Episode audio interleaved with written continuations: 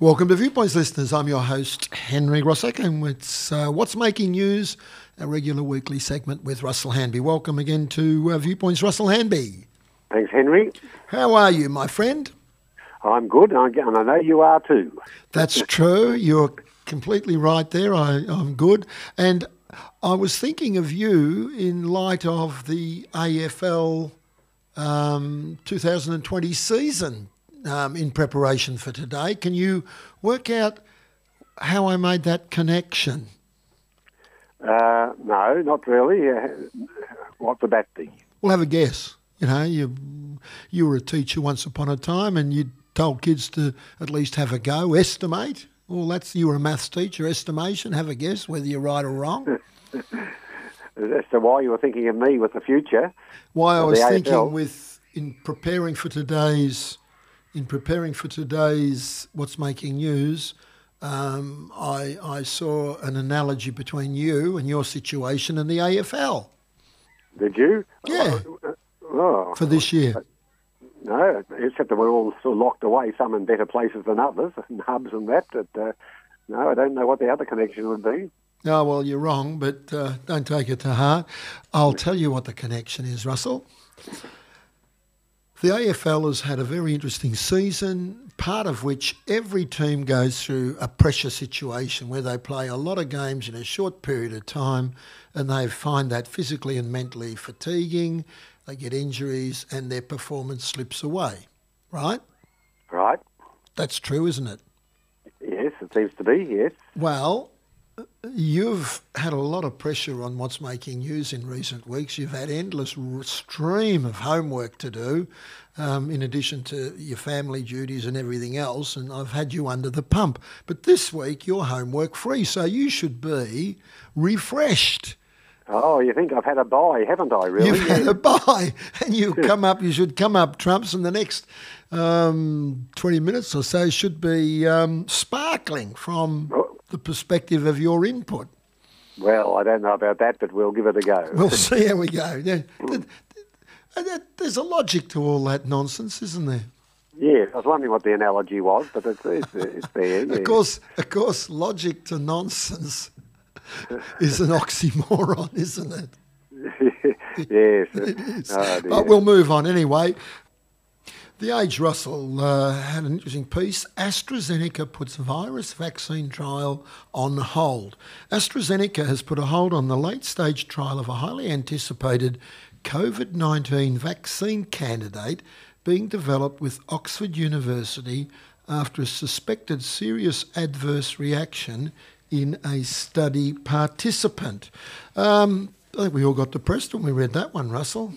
That's right, because uh, that's the same vaccine the Melbourne's CSL has committed to making 30 million doses for Australians if it passes regulatory uh, approvals.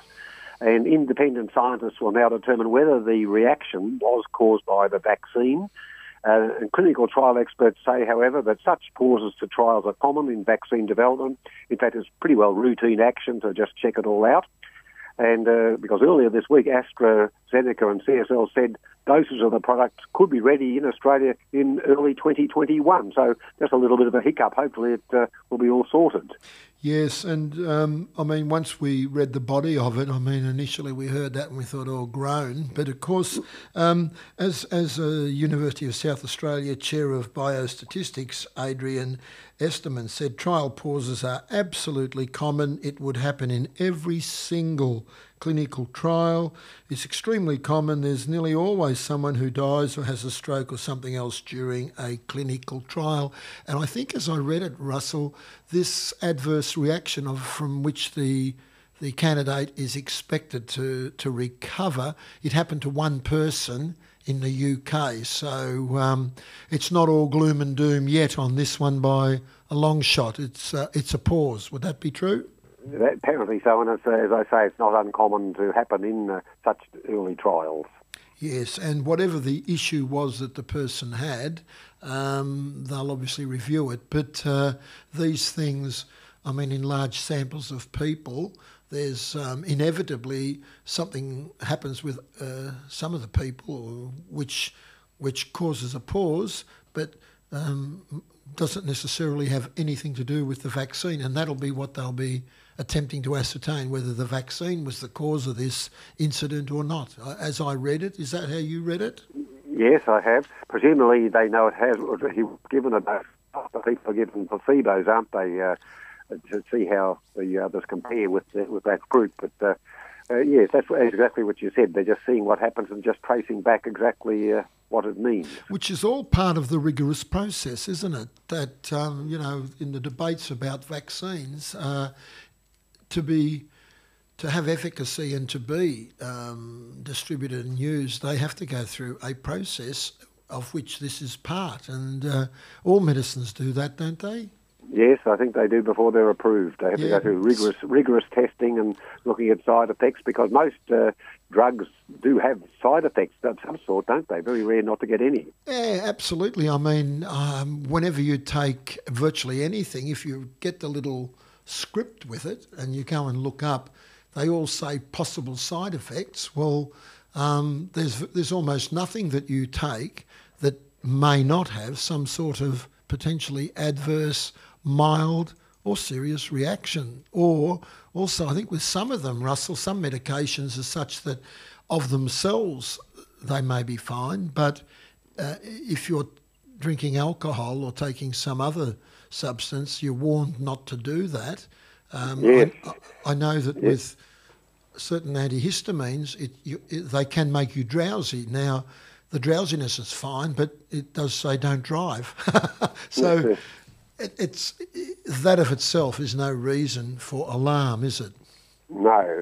So I guess I'll check that out, and uh, we'll hear more about that uh, pretty soon. I would think. Yes, and I think I think you know I, I was not dissimilar to many people in that well, as soon as you hear the first thing, you know, we're all pretty desperate for a solution. Um, and when we heard that uh, there was a glitch in this or a hold up or an adverse reaction, you go, oh no, because we want we want this to be over, but it won't truly be over really until until we find a vaccine.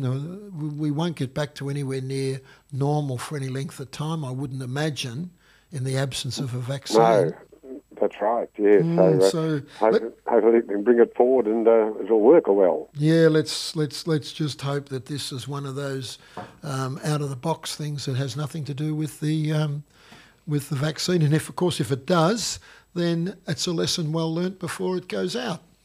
Yes, and of course we don't know how long lasting the vaccine is or anything like that. It's all new to everybody, isn't it? Absolutely, Russell. What's the model? What model are we talking about here? Well, this is the model behind our road to recovery, uh, says the Herald Sun. Uh, Premier Dan Andrews has said Victoria's road out of lockdown is based on detailed modelling and data crunched by a supercomputer but experts have questioned the information and assumptions used to generate the modelling and the difficult targets set to erase restrictions. And uh, we've heard the uh, the experts have questioned uh, some of that, and the modelling was done by four Melbourne experts, uh, Melbourne University experts in four different fields. Uh, basically, a computer program simulates up to 1,000 scenarios of how daily infections could change as restrictions ease and it predicts outcomes if Victoria began easing restrictions at 25, 10, and 15 daily cases. Now, as a result of that, the model has predicted it hasn't been safe to reopen in mid September because the 14 day case average would still be more than 60. Now, if restrictions ease to 25 a day, there's still a 62% chance of needing to reimpose a lockdown by Christmas. If it gets down to a 5% average, then it's only a 3% chance of that. So uh, that's the modelling they've used. Now, what the experts have questioned, or some experts, mm. that they say it's mainly based on overseas results, not sort of local. Uh, it assumes contract tracing improvements efficiency would not be taken into account, and they're now looking at improving that uh, by going electronically, etc. Uh, that would affect the modelling, therefore, the better that gets. It doesn't take into account such outbreaks as in aged care, uh, or other ones. And um, on the other, on the positive side, if the updated modelling shows a reduced risk of further outbreaks, then the restrictions could possibly ease beyond what has been uh, outlaid. Hmm. Look, it's a it's a it's it's a highly controversial issue, and to the lay people, you have um, competing views about um, the theoretical model versus a real life model, and uh, it's very difficult to, in the absence of historical data in us in Victoria, Australia, uh, real life data that goes back over any significant period of time, to to to come up with um, safe, reliable uh, predictions. Uh, a theoretical model is based on assumptions, and uh, it, it's hard to take aside. I, I, do know the premier came out. And he did said did say that um, he sticks by his statement that if it's above 25, the modelling, in his opinion, from the experts that he's engaged, is um, is sound enough to predict that we need to be less than 25. Now, to the layperson, it depends on your politics and your viewpoint, really, doesn't it? I mean, the conservative people out there on this issue, I'm talking about conservative people, Russell, they would say, good on the Premier, you know, better to be yeah. safer than sorry. Um, on the other side of the coin, people who um, prefer, who, who, take the view that um, the risks are not as severe and would like things opened up quicker, um, from their perspective, we're being overcautious. Now, it comes down to which way do you want to go, and that's also tied up with your views about economy and health and a whole lot of things. It's a it's it's a very polarising issue, with I think still the majority of Victorians well and truly behind the premier from from the polls. Would that be true? Yeah, yeah, I think so. By and large, I mean, obviously the business people uh, want to get back as soon as possible, and every day we hear about uh, people will have to go go under, won't be able to last, and even uh, the uh, Toto's Pizza place I see was one of the mm. latest ones that's shutting mm. up shop. Uh, but uh, you got away with it. On the other hand, the UK, which was uh, opening up the pubs about a month ago, they're going to now restrict uh, gatherings to no more than six because they've had a, a bit of a resurgence. So, you, you, know, they hadn't locked down as strictly as we have, and they've got to go into now another lockdown situation. Yeah, look, that's always the, you know, that's the chestnut, isn't it? That um, when's the time to ease and uh, or tighten restrictions, and to what extent? Because all the world experience seems to be that, uh, by and large, as soon as you ease restrictions, um, the waves and the spikes seem to recur. Um, and, and yet, all of us are sick of the restrictions. I mean, it's a, you know, you're damned if you do and you're damned if you don't situation, Russell, isn't it? Yes, it is. Mm. Uh, I mean, looking at the figure, he wants to get to zero for 14 days before we can really open up, and, and five, I think, uh, to mainly open up. And no one sort of done that anywhere, apparently, got to those figures. So that's what I think a lot of people are questioning, that we're on a road to nowhere if that's going to be our criteria, you know. Yes, and see, the problem with this virus is that it's highly contagious that's the problem. it doesn't take much to spread very, very rapidly. Um, and I think that's a big part of it. Look, it's one of those issues, Russell, and I think it. Um, you could talk about it till, as farmers would say, the cows come in. The cows come home. Yeah, yeah. you'll never get 100% agreement on it. And I just think we keep our fingers crossed that we get the numbers down and restrictions can be eased, and sooner rather than later we get a vaccine. That would be that would be the best case scenario, wouldn't it? Yes, well, that's I think the, the main uh, outline, the main purpose, isn't it? The, the main goal in life of yeah. that. We need to take a short break. Can you hold the line? Yes, certainly.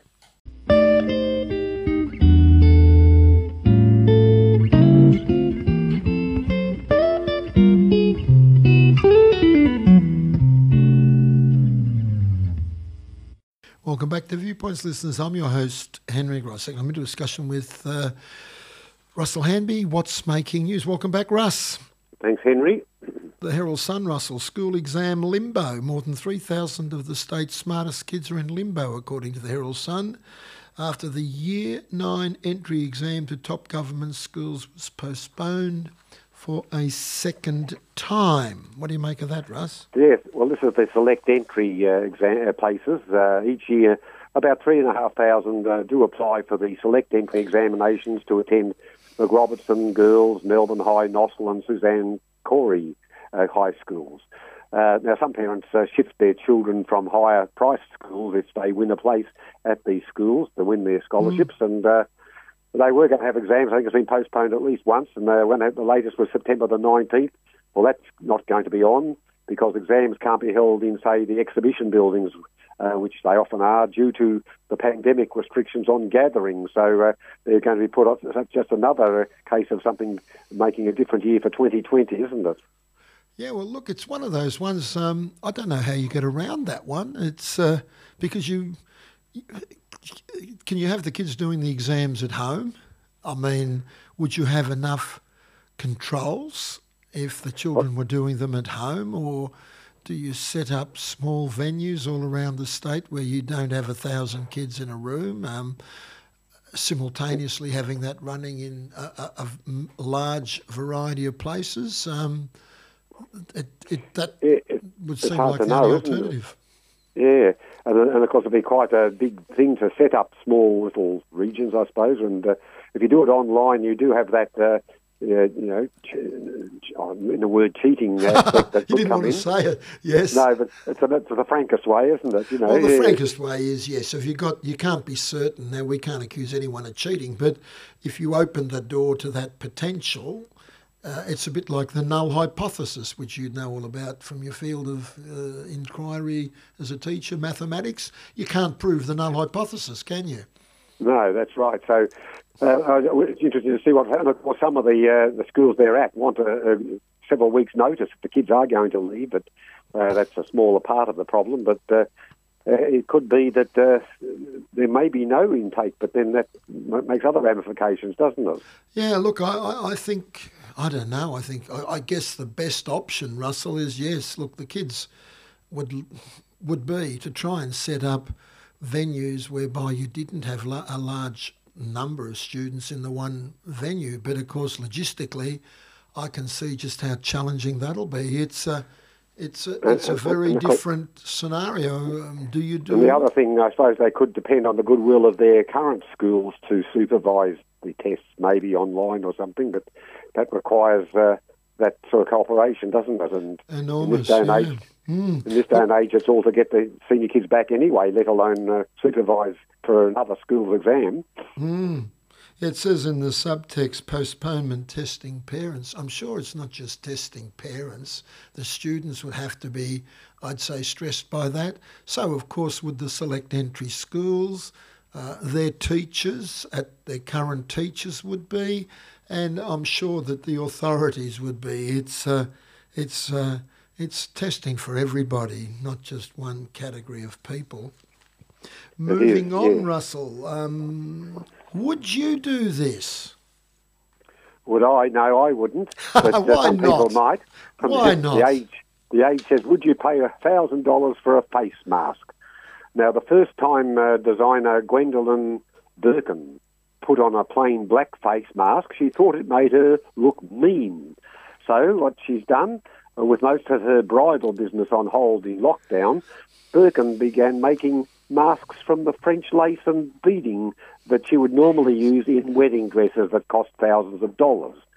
Now, with masks likely to stay with us, she predicts people will adopt a more fashion forward approach, like we do with earrings and handbags, or some of us do anyway. Now, most of her masks cost $115, but one is on Instagram for more than $1,000 asking price. Now, she's not the only one. Other designers are releasing $100 masks but they do warn of potential counterfeits. Like when you go along, Henry, to get your Louis Vuitton or Gucci mask, it may not it may not be genuine. oh, you mean you could get a fake one? Bit like yeah. bit like a zircon engagement ring. Yeah, or a watch or something. or yeah, watch one of those watches that have Omega or, or Seiko on it, yeah, that you pick up on the Bali beaches apparently yeah, You can buy them there. You can buy them in a lot of places. They only cost about hundred dollars, but they're worth five. yes, we come across them. But but why would you pay? You got to wash them. Yes, you do have to wash them. So well, that means you might have to buy two, mind you. Just yeah, two of them, and and I mean, they, how do they handle washing with such little ornaments on them after a while. I mean, you'd only wear them a day and you'd have to wash them every day. Yes, I suppose I You might need more uh, than two. you can't sort of say, oh, you wear them. take two days to dry out. You can't sort of say you wear them to balls and uh, ballroom dancing because you're not allowed to uh, congregate for them at the moment. So it defeats the purpose. But you know, I think you, you could have one for a rainy day, I suppose, and another one for any exercise you're doing and that. But uh, you know, I think it's just. I don't wonder if you'll get any takers on the thousand dollar ones. No, and of course, uh, Burdick Birkin says uh, that while Melburnians are only two months into mandatory mask wearing, Russell, it's likely, she says, over time the idea of a mask wardrobe will catch on with people owning masks for work or play, summer or winter. My goodness, that sounds like another 12 months. Uh, when masks are pretty, she says, Russell, you might like to take this bit on board. There's something, quote, a bit sexy and mysterious about them as well. Could you imagine coming home with one of these sexy and mysterious masks and waltzing into the house and saying to your your lovely wife, "Well, what do you think? you think that'll you think that'll win you any bouquets? No, I don't think so. Really, no. No, so you won't bother with that. No, I don't think I'll bother. I'll just stick to the uh, El Cheapos. I think at the moment. Good. So you don't need any ornaments to be a man of great appeal. Uh, if you put it like that, no, that's Good. right. Yeah. We'll go on to the odd spot, Russell. This is an interesting. They're all interesting. This is a this is an interesting one. Yes. Uh, the media had gathered at the Tan Hill Inn, its highest pub, to hear more from police on the three-day search for 80-year-old ha- Harry Harvey, who uh, who was lost in the fog-wrapped Yorkshire Dales when a Land Rover pulled up and Mr. Harvey got out. He had been found by a wildlife photographer and was well apart from a bumped head. He was well apart from a bumped head. Mr. Harvey, an experienced walker who got separated from fellow hikers on Sunday, said he'd seen a few search teams but didn't think they were looking for him. So, uh, th- He's missing for three days, and there's people roaming all around the Dales. maybe he did have a bumped, which apart from a bumped head, maybe the bumped head he has suffered a bit of amnesia and didn't realise he was lost. well, he probably, he probably didn't think he was missing, no. I could just see it. You're waving to them. You would, and if you're in the search party looking for somebody, and they perhaps just wave to you from a distance, you'd say, "Oh, well, they're not lost." yeah. he, he was lucky because the weather's still warm enough in England. If this was the middle of winter yet, he could have been in a lot of trouble. Yeah, different story. He, it's one he might have gone up to one of them and said, "Can I help you? Who are you, who are you looking for? I might have seen him." Oh my goodness, it's uh, it's. I'll tell you what, it, it probably is true that one. You know, we always question these because the Yorkshire Dales are fog wrapped a lot of the time, and people do get lost. And I presume the Tan Hill Inn is Britain's highest pub up in the Yorkshire Dales, so they've certainly got the skeleton right, if indeed it is one of those. What do they call them? Fake odd spots? Not the Fake odd spots. fake odd spots. That would be a foss. yes, it would. A foss, as distinct from a fossil. All right, Russ, that takes us out for this week. Well, look, uh, it's been great fun uh, as always. And look, if you get an inclination for a, fa- I can imagine you wearing a red and black face mask.